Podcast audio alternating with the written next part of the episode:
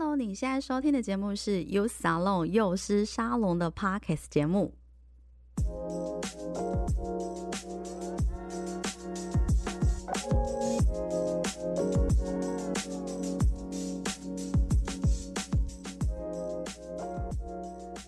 这是由劳动部劳动力发展署高屏澎东分署青年职涯发展中心所监制的节目。在这里，我们会分享各种关于职涯大小事，从职场前辈的职涯故事与企业职人的观点，让你一次搞懂学校没有教的事与职场的秘密，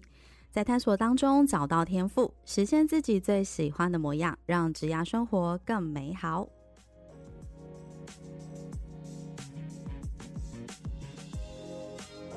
Hello，欢迎大家来到幼思沙龙，我是黛西。哦，每年到了七八月的时候啊，会是很多在学生们最快乐的时光，因为这段时间呢就是要放暑假。不过呢，在这段时间，对于刚从学校毕业、正面临着求职考验的社会新鲜人来说，他可能还在思考自己人生的第一份工作要怎么选。会对未来的职涯发展会比较有帮助，而已经工作一段时间的青年朋友，如果在这个时间点呢、啊，看到公司有很多社会新鲜人来报道的时候，有可能会去思考，诶，自己未来的规划跟职涯的发展，跟当初自己刚毕业的时候所想象的，是不是有一样哦？所以呢，如果现在的你对未来的职涯发展感到有一点迷惘，那真的要来好好的听一下这一集的节目哦，因为今天的节目的来宾呢，个人的职涯历程是非常丰富的。那在今天的节目当中，也会带大家去了解如何在职场上勇敢探索，找到合适的工作。那为大家欢迎我们这一集的来宾，掌声欢迎的是迪卡。卡侬人才发展经理张琳，欢迎 Annie。Hello，大家好，我是 Annie。我想很多青年朋友对于 Annie 的认识，应该如果是有常常来不好意思参加讲座的话，都会听到 Annie 分享她自己曾经担任过空服员的这一份工作。那我想问一下，Annie 是人生的第一份工作就决定要当空服员吗？绝对不是，呃，空服员是我的第二份工作。然后，其实老实说，我在离开我第一份工作之前，我也从来没有想过我可以担任空服员这个职位。原因是因为大部分很多人都会说，空服员的考试你要准备很久嘛。那我本身也没有在补什么习，然后我也就是对于空服员这个职位，其实当时我是没有任何兴趣的。老实说，其实我到离开第一份工作，我还是不知道我要做什么。然后我刚好看到阿联酋航空正在征才那个消息，我想说，不然去试试看，因为反正也我也不知道要干嘛。但是我唯一知道的事情就是，我很想要去出国工作，任何工作都可以，我只是想要出国工作，所以我就决定去尝试这个职务。所以单纯的想要出国，那在大学的期间啊，你是透过什么样的管道去了解到自己是真的想要出国工作这件事？我其实是一个不是很了解自己的人，包含在求学历程也是，我一直也不太清楚自己是什么样子的人，也不太清楚自己的志向是什么。包含那时候念国际企业管理学系的时候，我也不确定这个到底是不是我接下来想要找的工作。那对我来说，能让我一直可以往前推动的那个动力，其实是来自于就是那个很任性的想法，就是我不想待在台湾，我想要出国。所以在大三、大四的时候。其实大家都已经在准备，就是国内研究所的考试。那时候是我跟大家那个方向都方向都不太一样，所以我那时候就决定我要先把所有的课都修完，因为我大四想要到美国去交换学生。嗯，我想要看看我到底适不适合在国外生存。然后确实在大四下，我到了美国去交换学生，归来之后。我就真的发现我很喜欢在国外的生活。那时候其实也不太知道为什么，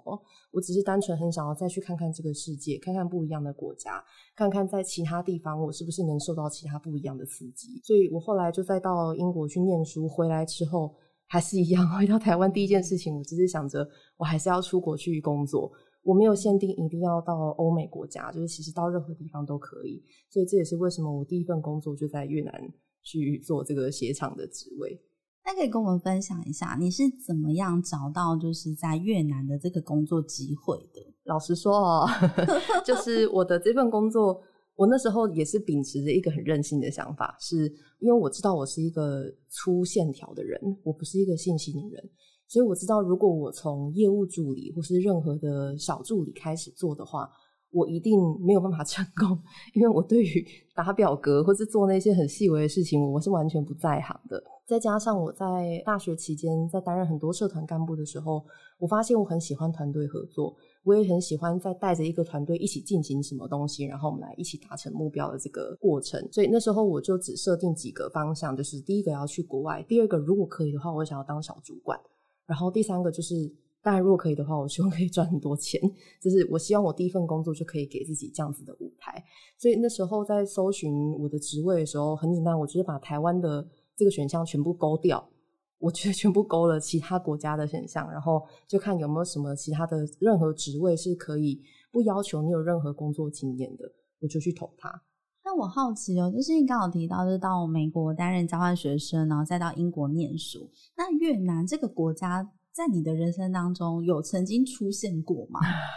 其实他是有，因为我爸爸过去他的工作也让他就是在越南工作了一阵子。当然也不是因为我爸爸的关系，所以我就一直梦想要去越南，从来没有。但是我个人是我并没有对于哪一个国家设限，我因为我希望前进的方向就是我可以看不同的世界，所以我相信越南它带给我的也可以是一个很不一样的视野。后来就是决定人生的第一份工作就从越南开始。就会比较好奇，毕竟要去到一个这么远，然后是一个人生地不熟的一个环境下，你当时在过去的时候会害怕吗？会害怕吗？还是会紧张啊？很怕不适应啊？其实我是一个想很少的人，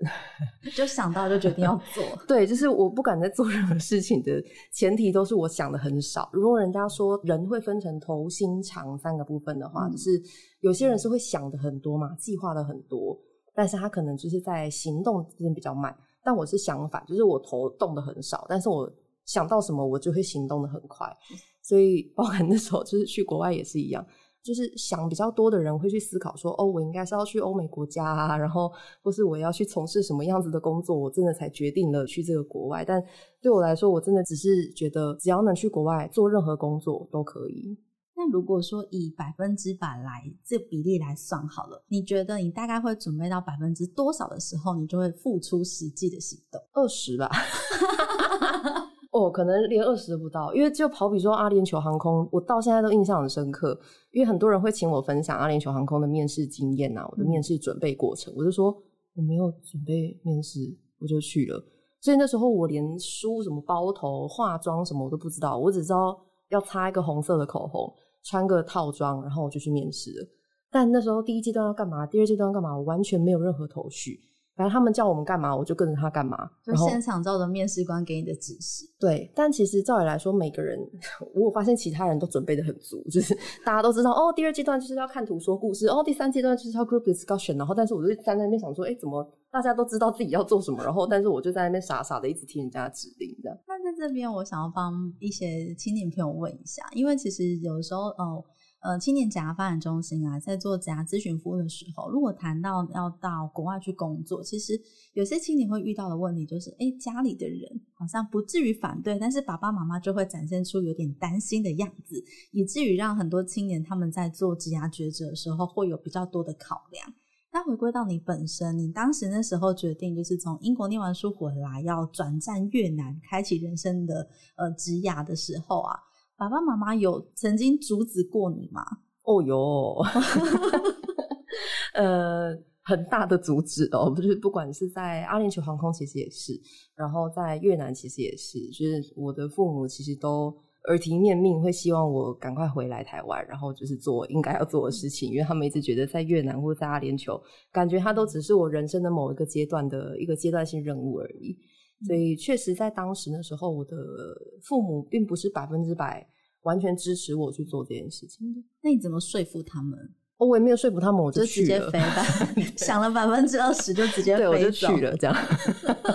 呃，所以这也不知道到底是不是一个好的例子，但是我会想要分享给大家，就是说，世界上一定不管在自己决定做任何事情的时候，一定会有两百个障碍挡在自己面前。嗯。那如果我们要阻止自己，有两百个理由可以阻止，但是唯一可以前进的理由就是那个自己。所以我是比较任性的那个，就是我永远都只听到自己的声音，然后我就决定要去做。那跟我们聊一聊，就是在越南的工作，然后包含后面到了阿联酋航空，就是其实是两个不一样的国家。当初到这个国家工作的时候啊，你是怎么样适应这样子的一个职场的文化？嗯，我印象最深刻的就是我那时候住进去越南的宿舍的时候，看出去的风景是一片工厂。然后还会看到那个冒烟的那个烟囱啊什么的。然后我一住进去杜拜的宿舍的时候，看出去就是一个繁华的一个都市。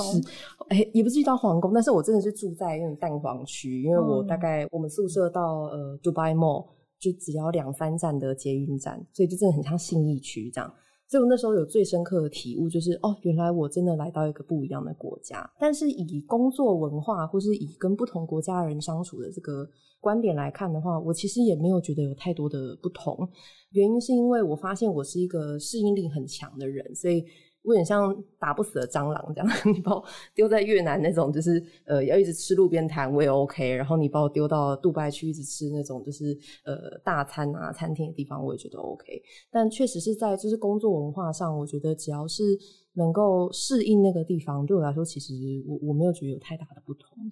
我们先来聊聊，就是在越南那时候越在越南的话是属于制造业的工作领域嘛。那刚刚你有提到你想要找就是呃薪水好一点的，然后想要当主管，然后呢就是想要到国外工作。那越南这份工作确实有符合到你当初在设定那三个目标。那可以聊一下，就是你在越南的那个制造业主要担任什么样子的一个工作？那你从这份工作当中其实累积了什么样子的一个能力？我在越南其实短短一年时间，但是我却做了两个不同的职位。第一个是在做成本分析。那成本分析顾名思义，我的工作就是一直在分析一只鞋子的成本。所以，比如说我们这个工厂做这只鞋子，我们要报价给，比如说可能是 Nike 或者 Adidas 这样子的品牌，说我们做这只鞋子的成本是多少。我的工作就是这样，听起来好像很有趣，但是其实对我来说有点痛苦的原因，是因为一整天的时间我都在面对电脑。我会跟人讲到话的时候，就只有。客人把鞋子摔在我桌上，说：“为什么这只鞋子这么贵？”的时候，我才会跟人对到话。所以这也是为什么后来我会转去业务部门的原因，就是因为我发现我的个性就是很搞维嘛，所以会需要到业务单位去跟比较多人互动，然后去。完成我的工作，我觉得是比较符合我的个性的，所以第二个工作就到了业务部门去，从就是我的老板接下订单之后，我从确认订单到最后的确认包装、确认出货，这些就是跟着我大概十几个人的越南的团队一起完成这整个业务的流程，到最后出货这样。嗯，所以你刚刚提到，其实你自己本身呢，还是喜欢跟人的互动这件事情。那这样子的一个特质，有没有影响到你后来决定去报考空服员？因为我真的想很少，就看到有招考就去报名嘛。对，所以我其实并没有去思考说我适合什么，我来去做什么事情。嗯、就是包含那时候从成本分析到业务都是一样，就是我那时候只有秉持一个想法是，我不想再继续做成本分析了，因为好多就是电脑上面的作业我不喜欢，就只有这样子而已。就纯粹不想要在电脑作业，然后就去报考空服员。哎、欸，嗯，这个是先到业务了，然后先到业务，然后再考报考空服员。对，那应该说空服员这段工作大概维持了多久？然后你后来决定回到就是迪卡侬？呃，我其实只有在空服员担任一年半的时间，我就决定回到台湾了。中间有遇到什么样的流转折，让你又重新去规划你的职涯发展的一个路径呢？我觉得阿联酋带给我最不一样的地方就是。呃，他让我思考到未来的事情，因为阿联酋毕竟是一个说真的，如果我想要一直飞，我可以很稳定的在那边生活的一个地方，还有一个工作。但这也让我开始思考，我是不是真的想要待在杜拜，然后继续做这件事情。所以我发现，其实，在大概一年左右，飞了一年左右，差不多把该飞过的、不该飞过的航班都飞过的时候，我就在真的思考，看看自己。两年后我还是想要再做这件事情吗？五年后、十年后我都想要继续做这件事情吗？如果不是的话，我想要做什么？所以那时候才决定要我要离开这个地方，离开了阿联酋航空，然后回到台湾，然后进入到迪卡侬。其实一开始也是在门市，然后后来才又转战到有点像后勤单位、人资的部门。当初在选择迪卡侬这份工作的时候，你是怎么样做准备的？呃，一一样，我没有做什么准备，备就是从头到尾就不准备就是了。对，我完全没有准备。然后那时候迪卡侬打电话给我的时候，因为我我没有我没有投迪卡侬的履历，是他们打电话给我说：“嗯、喂，你有听过迪卡侬吗？” 一开始觉得诈骗集团，我就想说是要卖我净水器还是什么？那时候我完全没有想过，就是迪卡侬是什么样子的公司。那那个人大概在电话里面跟我讲了十分钟，这是什么样子的公司，我还是不相信他在讲什么。因为我就想说，我都飞了这么多国家，你跟我说你是什么欧洲第二大的运动用品公司，我想说我听都没有听过。但后来他寄了一封很长的 email 给我看，然后我就想说啊，不然就去看看好了，我就去面试看看。我觉得让我很心动的地方是在这间公司，当时他花了八个小时的时间在面试我们。全部的面试者花了八个小时，对，然后那、特别。我那天从早上九点就一直在台中店，那时候是旗舰店，从早上九点一直做到大概晚上六点，我才结束了整个面试。然后那一天就是连台湾的大老板，然后各家店长，然后就是人资什么都在那个地方。我心里就想说，这间公司到底在干嘛？为什么要 花这么多的时间，花这么多的金钱在在面试这些人身上？所以我觉得它是让我很体验不一样的地方，就是。因为过去不管在越南或者在阿联酋，我觉得我的角色都很像一个螺丝钉一样，要把我拆下来很容易，要找到替换的人上去也很容易。但是迪卡侬这样子的面试方式和接下来的工作模式，让我觉得不一样的地方就是，我不再是那个螺丝。那你在担任门市工作的时候，你有没有觉得遇到比较困难的地方？然后可能是在你之前的工作当中是没有遇过的经验的？哦，很多。因为 一开始在门市在担任的第一个职位是收银部门经理。那虽然我过去是服务业，就是空服员，但是我对于收银完全没有碰过，我也没有概念。收银部门经理要做的任务是什么？我也完全没概念。那时候我的店长他对于收银部门也没有什么概念，所以就变成我们即将要开店了，然后我即将要负责我的收银营运部门，但是我却什么都不知道的状况下，我们还是硬着头皮把店开起来了。很幸运的是，开起来之后生意确实很好，但对我来说就是一个噩梦，因为收银不管是流线也好，或是在最后结账的时候，那个金额往往都不对。所以我印象很深刻，是有一天晚上，我曾经为了结台去找到那个对的金额，结到半夜两点多，我还没有回家。然后到了隔天，因为九点还要开店，所以我八点又出现在那个门店里面。嗯，所以这个是我觉得那时候对我来说最大的困难，是我不知道我自己在做什么，然后我也不知道我可以向谁找资源，但是我就是有点像头洗下去，我就是把事情做对就对了。所以你是靠着就是自己的坚持这样努力撑过去吗？嗯，我是一个，就是我做这件事，我头洗下去，我就会 想要把头洗完的人。不管我再怎么讨厌这件事情，或是我最对这件事情再怎么样反感，我就是要把头洗完。像这一份工作有没有让你就是想到？你还记不记得你刚开始跟我们分享到，就是其实你大学的时候在找工作的时候想过自己不是一个这么细心的人，然后可能对于报表这些数字不会有这么大的一个兴趣。但是你来到迪卡侬却在做这件事，你有发现吗？就是还是要面对的，还是要面对。所以人生会有一些考验，然后你不是说闪过它就没有，它很后面会继续出现来考验你。那成果门市的这段期间，你最后为什么会选择到后勤的单位去担任人资？我觉得这个确实也是来自于我在门市的时候的经验，可以让我发觉我为什么想要做这样子的转换。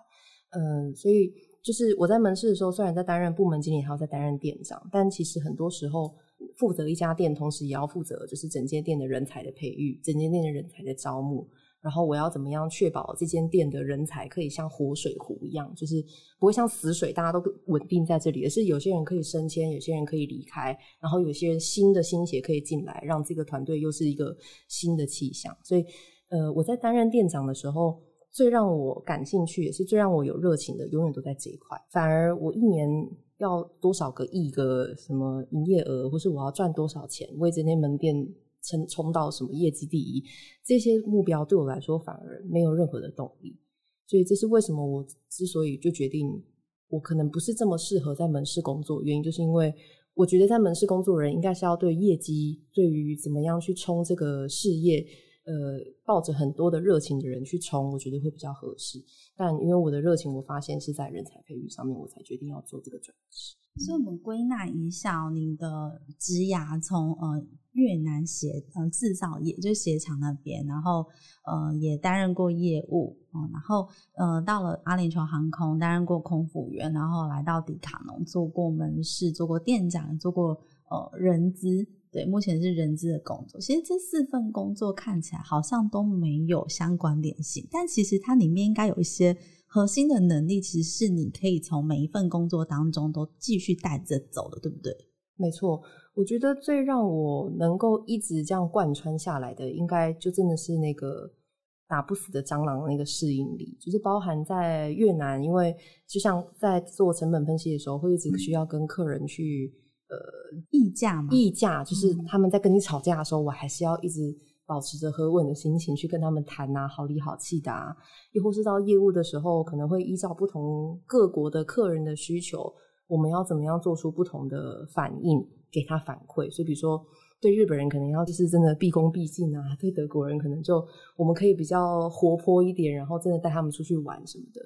然后到了阿联酋也是一样，就是针对在不同航班的客人，或是跟不同航班的一起工作的同事，他们来自不同国家，我也会知道我要怎么样转换我的角色和我展现出来的特质，来去跟这群人打到最好的关系。然后一直到迪卡侬也是一样，因为又面对不同的客人嘛，然后也面对呃，因为我那时候其实虽然在门市，但是我也曾经从凤山到台南，又到澳洲，然后我又到嘉义。所以其实我又转换了很多不同的门市的工作的时候，也会跟不同国家的人，不管是同事也好，或是客人也好，会会相处。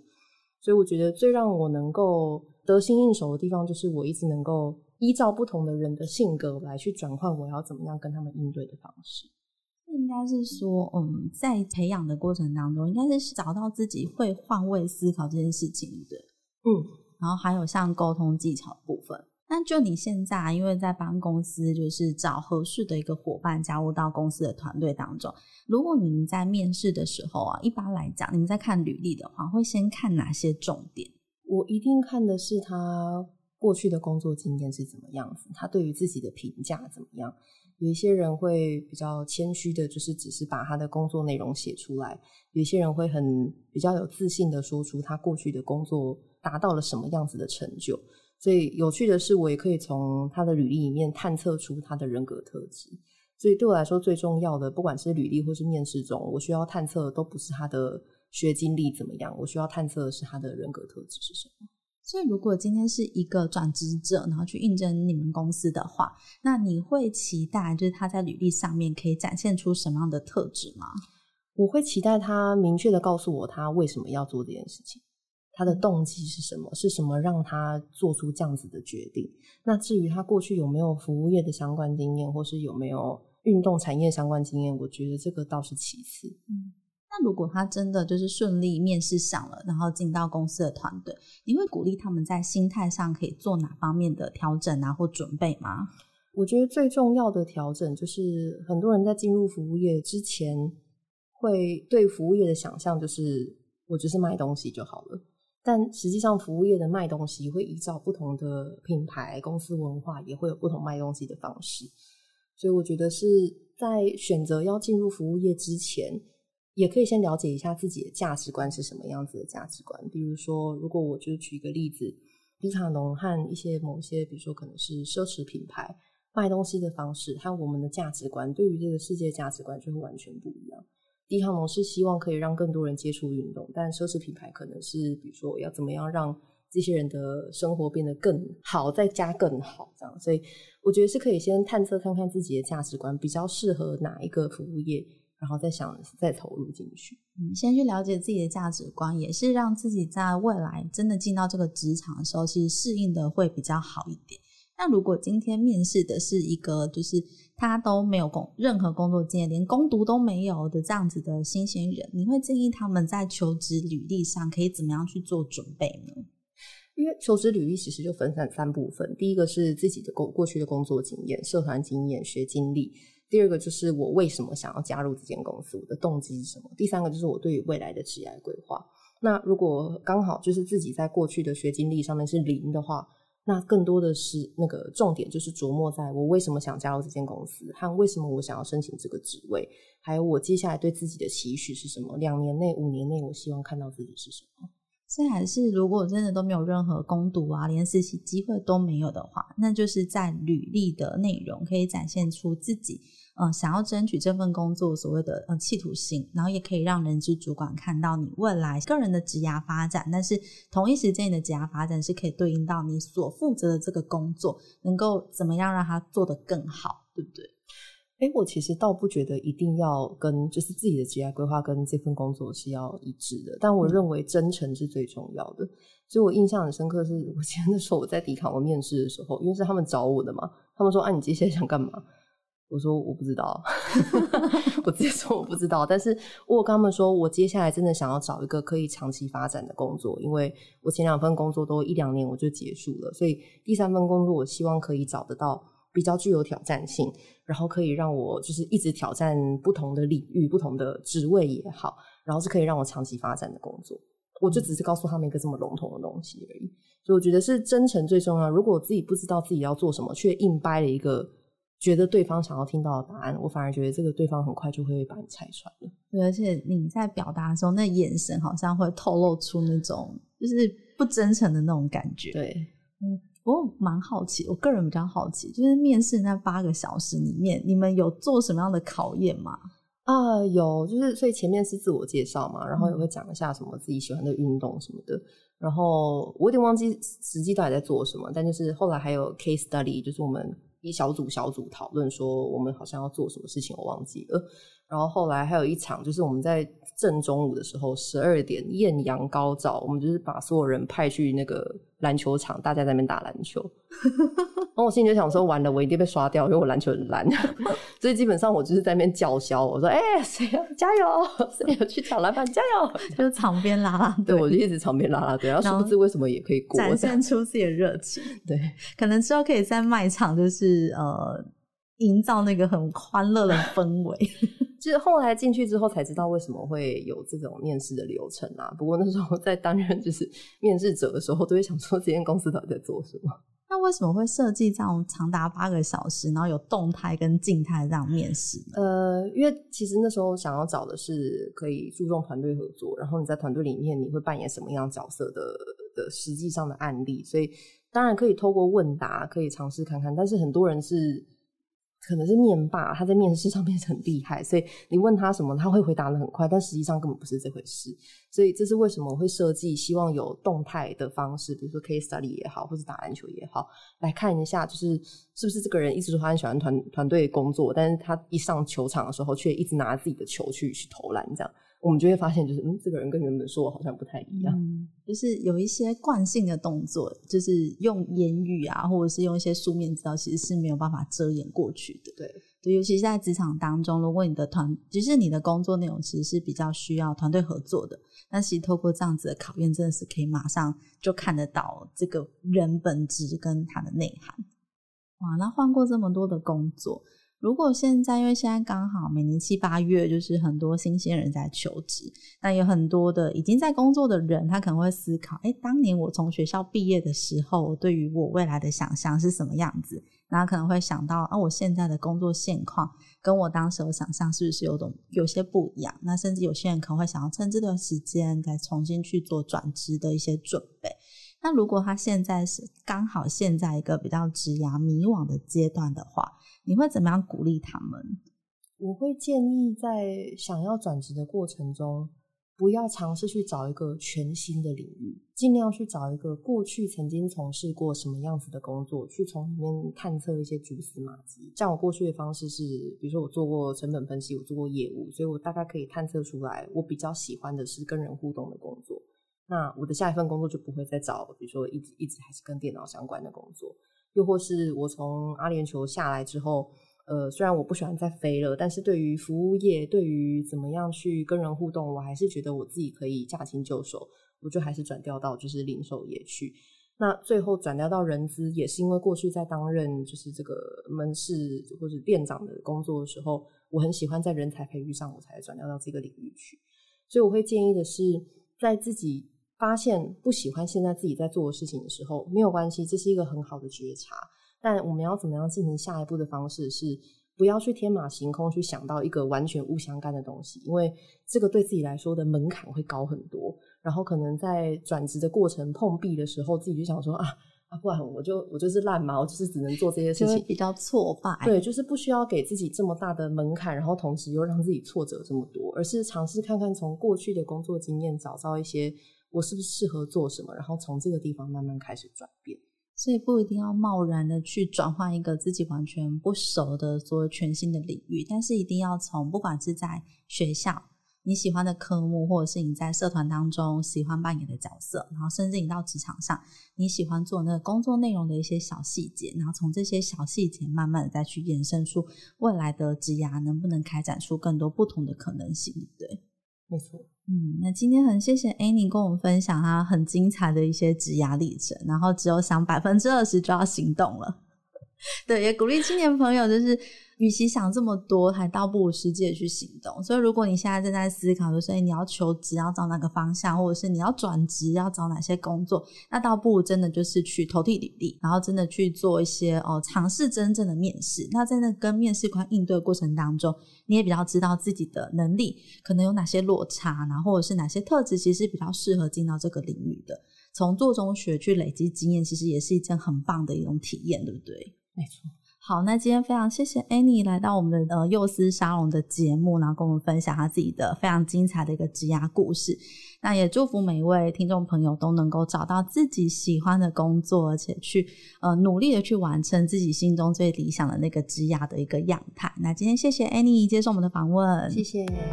那我们幼师沙龙节目跟大家说声拜拜喽，拜拜。谢谢你的收听，如果你有任何的感想或是回馈。现在就到我们的 IG 跟脸书上给我们一些 feedback。如果你喜欢我们的节目，不要忘记订阅并留下五颗星评价，给我们一些鼓励，并分享给身边更多人知道。谢谢大家，我们下集再见。